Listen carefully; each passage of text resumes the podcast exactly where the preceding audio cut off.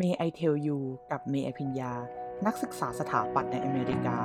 พอดแคสต์เล่าเรื่องสถาปัตย์และดีไซน์ ทั้งในและนอกห้องเรียน สวัสดีค่ะ May I Tell You EP 6 นะคะสำหรับวันนี้เนาะเราก็จะมาพูดถึงเรื่อง user experience หรือว่า UX เนาะก็ไม่ไม่รู้ว่าใครเคยสงสัยบ้างหรือเปล่าว่าแบบเวลาที่เราใช้แอปโทรศัพท์อะ แล้วคนตาบอดสีอะเขาใช้แอปโทรศัพท์ยังไง เพราะว่ามันเป็นแค่หน้าจอเปล่าๆแล้วมันก็มีสีสีสีสีเต็มไปหมดเลยใช่ไหมคะ คือเมย์ไปเอาบทความมาจากมีเดียมเหมือนเดิมนะคะ อันนี้เขียนโดยคุณแอรอนเทนบูเรนชื่อบทความว่า designing for and with color blindness เขาเขียนไว้เกี่ยวกับว่าการออกแบบแอปโทรศัพท์ว่าแบบมันมีผลยังไง มันส่งผลยังไงกับคนที่ตาบอดสีเวลาที่เขาใช้แอปโทรศัพท์เนี่ย ต้องบอกกันว่าคุณแอรอนเนี่ยเขาเป็นคนตาบอดสี แล้วเขาก็เลยเขียนบทความนี้ขึ้นมา เขาบอกว่าจริง ๆ แล้วว่ามันมีคนถามคำถามเขาเยอะมาก เวลาที่รู้ว่าเขาตาบอดสี เขามักจะถูกถามว่า นี่คือสีอะไรเป็นเป็นบ่อยๆประจำประจำอะไรเงี้ย แต่เขาก็บอกว่าจริงๆแล้วเขาก็ตอบถูกนะ ประมาณ 95%เลยอะเวลาที่ถูกถามเนี่ยเขาตอบถูกอะเขาแล้วเขาก็อธิบายว่าจริงๆแล้วคือบทความนี้มันจะเหมือนกับว่าเขาอธิบายว่า ตาบอดสีมันเป็นยังไง แล้วมันส่งผลต่อชีวิตเขายังไงอะไรเงี้ยจริงๆต้องบอกว่าคุณแอรอนเนี่ยเขาเป็นดีไซเนอร์ด้วยเนาะน่าสนใจเนาะตาบอดสียังเป็นดีไซเนอร์ด้วย ก็เขามีบอกว่าจริงๆแล้วในมุมมองของดีไซเนอร์เนี่ยดีไซเนอร์ปกติแล้วเขาจะมีความแบบ worry กับ legibility อะเขาเรียกว่าเป็นความชัดเจน ความสามารถอ่านได้ ความเข้าใจของตัวดีไซน์ของเราของคอนเทนต์ของเราที่ตัวดีไซเนอร์พยายามจะสื่อกับผู้ใช้อะว่ามันแบบสามารถที่จะ มันชัดเจนให้สำหรับผู้อ่านหรือเปล่า เขาสามารถเข้าใจได้เลยหรือเปล่าเงี้ยแล้วก็ดีไซเนอร์เขาจะนึกถึงว่าแบบงานดีไซน์ของเราเนี่ยมัน engage กับ target ของเราหรือเปล่า มันมัน work สำหรับผู้ใช้งานหรือเปล่า แบบมันเป็นไปในตามทิศทางที่นักออกแบบเนี่ย อยากให้มันเป็นไปในทิศทางนั้นหรือเปล่า แต่ว่าจริงๆต้องบอกว่าไองานดีไซน์ทั่วไปเนี่ย ก็หลาย ๆ ครั้งเนาะก็จะมักจะลืมประชากรหนึ่งในสิบซึ่งซึ่งเป็นคนตาบอดสีเนี่ย อืมว่า เวลาที่เขาใช้แอปโทรศัพท์เนี่ย คือมันยากสำหรับเขามากที่จะสามารถแยกความแตกต่างของ object ที่มันอยู่หน้าจอโทรศัพท์ได้อะเหมือน interface นะบางทีเขาก็ไม่สามารถที่จะแยกความแตกต่างของมันได้อะแล้วอะไรคือปัญหาล่ะ ซึ่งเขาอธิบายอีกนั่นแหละว่าจริงๆ แล้วการตาบอดสีไม่ได้หมายความว่าเขามองไม่เห็นสีอะไรเลยนะ หรือหรือว่าชีวิตเขาขาดสีสัน หรือว่าขาดโอกาสในการมองเห็นสีนะ แล้วเขาก็ไม่ได้มองเห็นสีตกหล่นอะแต่คือคือเขามองเห็นสีทั้งหมดอะ แต่ปัญหาคือเขาไม่สามารถจะบอกความแตกต่างของมันได้ คืออย่างเช่นในช่วงฤดูใบไม้ร่วงเนี่ยใบไม้ไม่จะเปลี่ยนสีใช่ไหมคะ ก็จะเป็นแบบสีแดงสีส้มสีเหลืองอะไรเงี้ย ถ้าในลักษณะนี้เขาจะไม่สามารถแยกสีแดงสีส้มสีเหลืองได้อะเขาอาจจะบอกไปเลยว่าอ๋อมันเป็นสีส้ม พอมันอยู่รวมๆกันอะไรเงี้ยมันมันจะยากสำหรับเขาที่จะแยกสี เพราะงั้นเนี่ยในการดีไซน์แอปเนี่ยเราก็ไม่ควรที่จะคำนึงนะว่าแบบ สีใดสีหนึ่งมันจะ work สำหรับคนตาบอดสีหรือเปล่า หรือไม่ work สำหรับคนตาบอดสีหรือเปล่า แต่สิ่งที่ต้องคำนึงถึงนี่คือหมายถึงว่าเวลาที่เอาเรา grouping สีอะเหมือนเอาสีมารวมกันอะแล้วมาดูว่าคนตาบอดสีสามารถแยกสีเหล่านั้นได้หรือเปล่า คือถ้ามันไม่ work ด้วยด้วยเวลาที่เรา grouping อย่างเงี้ยเราก็ต้องลองหาวิธีอื่น เป็น visual aid อื่น ๆ ที่จะสามารถให้คนตาบอดสีมองเห็นสามารถแยกแยะสิ่งที่เรา ออกแบบมาให้ได้เงี้ยเขาก็เลยมาพูดถึงว่าวิธีการออกแบบที่มัน successful เพื่อให้คนตาบอดสีใช้งานได้เขายกตัวอย่างว่ามันมีมันมีหลายแอปโทรศัพท์นะที่ที่ออกแบบมาเพื่อให้คนตาบอดได้ดี อย่างเช่น Trello ไม่แน่ใจว่าคุณผู้ฟังเคย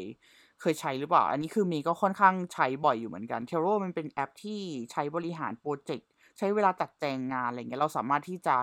invite คนที่แบบเหมือนอยู่ในโปร โปรเจกต์ของเราเหมือนทีมของเราเข้ามาในนั้นได้ แล้วก็สามารถจะใส่ไปว่าเออ อันนี้เป็นงานประเภทไหนด้วยแถบสีต่างๆ อันนี้ใครเป็นคนรับผิดชอบด้วยแถบสีต่างๆอะไรอย่างเงี้ยค่ะ ในหน้าที่เมย์ใช้อยู่คือมันก็เป็นแถบสีเฉยๆอะเนาะว่าแบบเห็นว่าแบบเออประเภทงานนี้สีนี้สีนี้ เออมันก็จะเป็นเหมือนแถบสีล้วนอะแต่ว่าเพิ่งรู้มาจากบทความนี่แหละว่าแอป Trello เนี่ยเขามีการออกแบบโหมดที่สำหรับคนตาบอดสี friendly อะเออแบบ color blind friendly mode อะไรเงี้ย คือแทนที่มันจะเป็นแถบสีเฉยๆอะเขาก็จะใส่ลวดลายลงไป จะเป็นลายขวางลายจุดอะไรเงี้ยเพื่อให้คนตาบอดสีสามารถแยกออกได้ว่า เออ อันนี้มันเป็นแคตตากรีนี้เป็นโหมดนี้เป็นการทำงานแบบนี้เราควรจะเลือกสีไหนในการที่เราจะใส่ในแต่ละแทชของเรา แล้วก็มีอีกแอปหนึ่งที่ก็ ออกแบบมาได้ดีเหมือนกัน ก็คือเป็นเกมค่ะ ชื่อเกม Two Dots ซึ่งอันนี้ก็เมย์ก็เล่นเหมือนกัน เป็นเกมโปรดเหมือนกันเมื่อก่อนเมื่อก่อนเล่นบ่อย แต่ว่าตอนนี้ไม่ค่อยมีเวลาไม่ค่อยได้เล่นละ อันนี้ก็ไม่รู้อีกเหมือนกันว่ามันมีโหมดสำหรับคนตาบอดสีด้วยเนาะ ที่เมย์เล่นตอนนั้นอะเพราะเรารู้สึกว่า เฮ้ย เออเกมนี้ดีว่ะ กราฟิกสวยดีอะไรอย่างเงี้ย เออ มันเป็นเกมที่เหมือนแบบ มันเป็นต้องผ่านด่านในแต่ละด่านอะ อืม แล้วก็เหมือนกับให้เราในแต่ละด่านมันก็จะมีจุดจุดจุดจุดจุดจุดจุดจุดแล้วมันก็จะมีสีที่แตกต่างกัน แล้วให้เราแบบเหมือน connect dot อะ connect จุดเหล่านั้นอะเพื่อให้เราผ่านด่านต่อไป มันก็จะมีแบบเหมือน mission ในแต่ละด่านแหละว่าต้องทำอะไรอะไรอย่างเงี้ย แต่ว่าคือต้องบอกว่าเกมเนี้ยมันต้องใช้เราต้องมองเห็นสีชัดเจนอะเราถึงจะแบบเหมือนสามารถจะผ่านด่านได้อะอืมแต่ว่าจริงๆแล้วถ้าถ้าเกิดว่าเราลองจินตนาการว่าเราเป็นคนตาบอดเสียเนาะ มันยากนะ ถ้าจะเล่นเกมนี้จะว่าไปแล้วคือแบบ อืม เราเขาไม่สามารถจะแยกสีได้แล้วสีเขาเรียกอะไรพาลิตสีที่เขาใช้มันค่อนข้างจะเป็นในทิศทางเดียวกันอะแล้วพอแบบพอมากรุ๊ปปิ้งรวมมีว่าคนที่ตาบอดสีสามารถที่จะไม่สามารถที่จะแยกออกได้ เพราะว่าสีมันใกล้กันมากเขามีการออกแบบโหมดสำหรับคนตาบอดสีมาใช่ไหมคะ คือแทนที่มันจะมี คือในแต่ละด่านเนี่ย มันจะมีจุดจุดสีเนี่ยประมาณแบบหนึ่งร้อยจุดเลยอะแต่ว่าวิธีการของเขาคือเขาใช้วิธีการ เพิ่มซิมโบลต่างๆ เข้าไปในแต่ละจุด อืม เพื่อให้คนตาบอดสีมองเห็น โดยซิมโบลเหล่านั้นก็จะเป็นแบบ ไม่ว่าจะเป็นเครื่องหมายลบ เครื่องหมายบวก สามเหลี่ยม สี่เหลี่ยม อะไรเงี้ย เขาจะแบบเห็นได้เลยว่า อ๋อ อันนี้คือสีเดียวกัน เราสามารถจะ connect dot นะอะไรเงี้ย เพื่อจะแบบผ่านด่านไปได้เงี้ย ก็ในฐานะดีไซเนอร์เนี่ยเขาพูดไปว่ามันมีทางเลือกเหมือนกันสำหรับคนตาบอดสีว่าแบบ ว่าจะใช้วิธีไหนในการออกแบบ เราสามารถใช้เป็น layer ได้ไหม ใช้เป็นไอคอนต่างๆ ได้ไหม เหมือนตัวหนังสือที่แตกต่างอะไรเงี้ยเพื่อ make sure ว่ามัน work สำหรับคนตาบอดสี พอเราออกแบบมาปุ๊บเนี่ยมันก็มันก็ควรจะต้องมีวิธีมันต้องมีวิธีการเช็คใช่ไหมครับแบบมันต้อง test ว่าแบบมันเป็นยังไงก็คือเขาแนะนำว่ามันมีสามวิธีการที่เราสามารถจะเช็คได้ว่ามัน work สำหรับคนตาบอดสีหรือเปล่า คืออันแรกเลยเนี่ยก็ก็ถามแหละง่ายๆเลยถามคนรอบตัวเลยว่าแบบเออ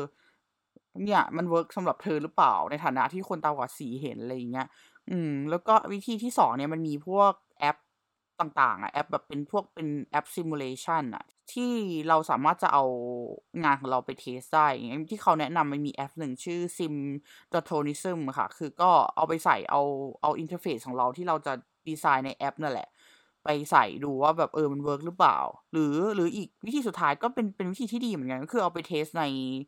หมวดสีที่เรียกว่า monochrome ซึ่ง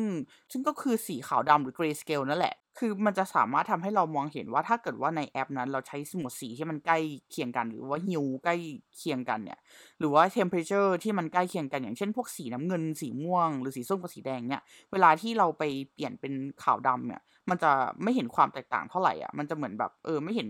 คนตาบอดสีไม่สามารถจะแยกออกได้แน่ๆอะไรเงี้ย เราต้องเมคชัวร์ว่าฮิวมันมันไม่ได้ใกล้กันมาก เพื่อที่เขาจะได้แยกออก อย่างเช่นใน แอปของ Google Map อะค่ะ คือจริง ๆ แล้วมันมีโหมดที่ที่เราสามารถเป็นเปลี่ยนเป็นโหมด accessibility คือเหมือนกับว่าสำหรับคนที่มีปัญหาด้านการมองเห็นสีอย่างเงี้ย อย่างปกติถ้าเป็นสีปกติใช่ไหม เวลาที่เราเซตลูดเซตเอ่อเซตดิเรกชันของเราอะมันก็จะขึ้นว่าแบบตรงนี้รถติดก็จะเป็นสีแดง ตรงนี้รถไม่ติดก็จะเป็นสีเขียว หรือว่าก็โอเคก็เป็นสีเหลือง มันก็สามแบบสามสีที่มันโชว์ในในเส้นในลูดของเราที่เรากำลังจะ เดินทางไปอะ่ะ คืออันเนี้ยมันค่อนข้างจะช่วยได้มากสำหรับเขาเขาบอกมานะว่าแบบมันเห็นเลยว่าเวลาที่เขาเปลี่ยนเป็นสีขาวดำอะมันเห็นความแตกต่าง ว่าว่าตรงนี้มันรถติดน้อยรถติดมากอะไรเงี้ยแล้วถ้าสมมติว่าคุณเป็นดีไซเนอร์ที่ตาบอดสีแล้วจริง ๆ แล้วเราไม่เคยพูดไปใน EP ก่อนๆนู่นในในในอินเนเต็กพอดแคสต์นะคะ คือคุยกับคุณมน ก็มันมีเพื่อนเราคนหนึ่งที่เป็นดีไซเนอร์แล้วก็ตาบอดสี แต่ว่าเขาก็ เป็นตัวเจ๋งนะเขาก็ทำงานได้ดีมากคือเรารู้สึกว่าคนหลาย ๆ เพื่อนในรุ่นเพื่อนในรุ่นอะค่อนข้างจะชื่นชมในในประสิทธิภาพการทำงานหรือความสามารถของเขาเหมือนกันอะไรเงี้ย ซึ่งก็คือเขาเป็นคนเก่งเลยแหละแล้วว่าอย่างอย่างคุณแอรอนเนี่ยเขาเป็นดีไซเนอร์ที่ตาบอดสีเนาะก็ในฐานะที่คนที่เป็นดีไซเนอร์แล้วจะทำงานยังไง ถ้าเกิดว่าไม่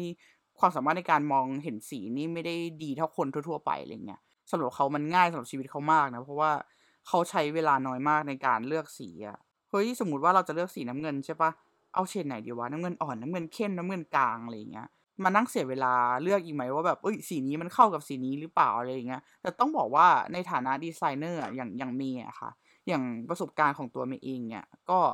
เวลาที่เราเรียนถาปัดอย่างเงี้ยคือช่วงท้ายๆของโปรเจกต์เราต้องทำ presentation เนาะ แล้วก็จะมันก็จะเป็นแบบเหมือนโชว์ skill แบบ graphic design หน่อยๆ graphic skill อะไรประมาณนั้นอะไม่หน่อยๆแหละเยอะเลยคือแบบเป็น design graphic skill ล้วนๆอะไรเงี้ยแต่ด้วยความที่เราไม่ได้เป็นคนมีรายละเอียดขนาดนั้น เราก็จะแบบไม่ได้เสียเวลาในการเลือกอะเราก็จะแบบเออเลือกไปเลยเอาสีนี้ก็จะแบบประมาณนี้เราก็จะจิ้มเลยอะไรเงี้ยเราเป็นคนประเภทนั้นอะเนาะแต่ว่ามันก็จะมี เพื่อนเราอีกประเภทหนึ่งที่แบบเหมือนมีรายละเอียดอะเหมือนมีการลังเลว่าจะเลือกสีอะไรเงี้ยแบบบางทีแบบใช้เวลาในการเลือกเฉดสีทั้งวันอะไรเงี้ยครึ่งวันเลยแบบเนี้ยอืมซึ่งต้องบอกตรงว่าเสียเวลาเสียเวลามาก คุณไอรอนเขาก็ได้บอกอยู่ว่าแบบเวลาที่เขาทำงานเนี่ยเขาก็จะโฟกัสเรื่องสีน้อยกว่า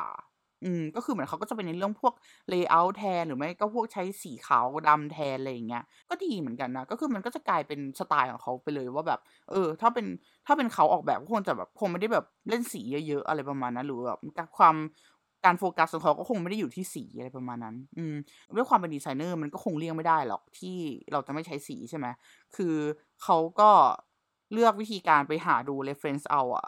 มากกว่าการไปนั่งเลือกสีเองหรือผสมสีเองอะเพราะว่า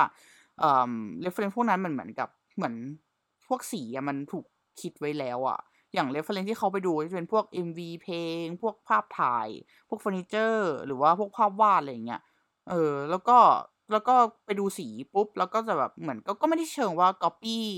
เฮกสีระดับสีเป๊ะๆขนาดนั้นหรอกแต่ว่าก็เหมือนกับว่าเอามาดูมาปรับใช้กับบริบท มาปรับใช้กับ composition ของเราอีกทีนึงว่ามันเหมาะหรือเปล่าอะไรประมาณเนี้ยแต่ว่าก็ถือว่าเป็นเป็นไกด์ไลน์ที่ดีนะ เหมือนแบบเราไม่ต้องเสียเวลาไปนั่งนั่งเทียบนั่งทดลองสีเองว่ามันเข้ากันหรือเปล่าว่ามันดีหรือเปล่าอะไรเงี้ยมย์ก็ใช้วิธีการนี้บ่อยเหมือนกันนะ ว่าแบบเออเห็นเห็นไปดู reference ว่าเห็นสีประเภทประมาณนี้ แล้วก็เลือกใช้สีประมาณนี้อะไรเงี้ยในงานของเราเงี้ยก็ก็ง่ายดีเร็วด้วยอะไรเงี้ยบทความนี้เป็นบทความที่ดีนะคือ มันทำให้เราเห็นอะไรที่เรานึกไม่ถึงอะทำให้เราได้คิดอะไรที่เรานึกไม่ถึงอะอย่างเช่นอย่างคุณแอรอนเนี่ยเขาเป็นดีไซเนอร์ที่พี่ตาบอดสีว่ายิ่งน่าสนใจไปใหญ่ว่าแบบเออเออแล้วยังไงวะแล้วอะไรเงี้ยมันเหมือนแบบเป็นจุดเล็ก ๆ ของการทำดีไซน์นะเรื่องคนตาบอดจริงๆแล้วแบบคือเพราะว่าคนเอาจริงๆบางคนประเภทนี้ก็ไม่ได้จัดว่าเป็นแบบเฮ้ยต้องใช้รถเข็นอะไรประมาณนั้นหรือคนที่ ตาบอดมองไม่เห็นอะไรเงี้ยซึ่งมันก็คือเหมือนเขาไม่ได้มองเห็นถูกมองเห็นมากขนาดนั้น ถ้าเทียบกับคนเหล่านั้นนะนะมีคิดว่าอันนี้มันมันเข้าในหลักการของ universal design อะคือ universal design สำหรับงานดีไซน์มันเหมือนกับ การออกแบบเพื่อให้ทุกคนได้ใช้ประโยชน์จากสิ่งเหล่านั้นจริง ๆอะเหมือนกับเป็นการใช้ประโยชน์สูงสุดของงานดีไซน์อะอย่างเมย์เรียนสถาปัตย์ใช่ไหมคะ มันก็จะมีการดีไซน์ ที่สำหรับคนต้องการพิเศษอะเนาะแบบยิ่งในอเมริกาเนี่ยมันก็จะมีแบบพวกกฎหมายที่มันค่อนข้างจะ เอ่อเขาเรียกว่าอะไรเข้มข้นกว่าเนาะเหมือนมี requirement ที่พิเศษพิเศษสำหรับคนพิการประมาณนั้นอะอย่างเช่นอย่างโปรเจกต์ที่ทำอยู่อย่างเงี้ยคือโปรเจกต์คือ site เนี่ยมันอยู่บนหิวอยู่บนเนินเขาอะด้วยกฎหมายอันเนี้ยเราก็ต้องออกแบบเพื่อให้คนที่มีความต้องการพิเศษบางคนใช้รถเข็นน่ะสามารถที่จะไปถึงตึกข้างบนเนินเขานั้นได้ คือเราต้องการเราต้องออกแบบทางลาดหรือแรมอะให้ให้คนเหล่านั้นอะไรเงี้ยแล้วจริงๆเราพวกดีไซน์พวกเนี้ยพวกสำหรับอ่า universal design มันไม่ได้ง่ายเลยนะ เอาจริงๆแล้วคืออย่างเช่นออกแบบแรมมันมีแบบองศาที่ถูกกำหนด คือบางทีแบบพอองศาถูกกำหนดแล้วความยาวมันจะไปพาดไปถึงไหมอะไรอย่างเงี้ยเราคือมันต้องมานั่งคิดแล้วเราต้องมานั่งทดลองว่าแบบหมุนไปทางนี้ดีไหมเอียงไปทางนู้นดีไหมอะไรเงี้ยมันค่อนข้างใช้เวลาเยอะมากจริงแล้วแบบอย่างออกแบบแค่แรมเนี่ยมันเป็นอาทิตย์อาทิตย์เหมือนกันนะคือแบบว่าเหมือนใช้เวลายาวพอประมาณหนึ่งเหมือนกันเลยอย่างเงี้ยมันมันค่อนข้างเป็นเรื่องยุ่งยากประมาณหนึ่งเนี่ยแต่ว่า พอพอเราได้ทำแล้วเนี่ย เรารู้สึกว่าจริง ๆ การการดีไซน์ งานดีไซน์งานดีไซน์ที่ดีอะมันควรจะเป็นการออกแบบเพื่อคนทุกๆ คนได้มี user experience ในงานดีไซน์ของเราอะ เหมือนกับได้ใช้ประโยชน์สูงสุด เหมือนแบบว่าคนทั่วไปไม่ว่าคุณจะมีความต้องการพิเศษอะ การที่เราออกแบบอะไรมาเพื่อเราเราคนเราคนที่มีความต้องการพิเศษ ใช้ได้มันรู้สึกว่ามันเจ๋งมากเลยนะ เหมือนที่คุณแอรอนเขาบอกไว้จริงๆแล้วว่าแอปดีไซน์พวกนี้คือมันจะมีความค่อนข้างไปทางกราฟิกดีไซน์หน่อยเนาะสำหรับดีไซน์สำหรับคนตาบอดเนี่ยมันก็ไม่เชิงเป็นกฎหมายเหมือนพวกที่มีต้องออกแบบแรมในในในในงานงานสถาปัตย์ของเมียแต่ว่ามันก็จะดีเนาะถ้าเกิดว่ามันมีการนึกถึงคนกลุ่มเนี้ยว่าเขาเออเขาก็ต้องมีความต้องการ ที่จะใช้แอปนี้เหมือนกันอะไรเงี้ยเพื่อตอบโจทย์การใช้งานของเขาเหมือนกันอะไรเงี้ยเพราะว่าจริงๆแล้วมีคิดว่าสำหรับดีไซเนอร์ทุกๆ คนอะเราก็คาดหวังว่าคนผู้ใช้อะจะมี user experience กับที่ดีกับงานดีไซน์ของเราอะสำหรับวันนี้ก็แค่นี้นะคะ ก็ May I tell you ทุกวันอังคารนะคะ สามารถรับฟังได้ที่ Apple Podcast Spotify Anchor YouTube Facebook หรือใครอยาก พูดคุยอะไรก็พูดคุยกันได้เลยหรืออยากให้มีคุยเรื่องอะไรก็พูดคุยกันได้เหมือนเดิมนะคะสำหรับวันนี้ก็ขอบคุณค่ะ สวัสดีค่ะ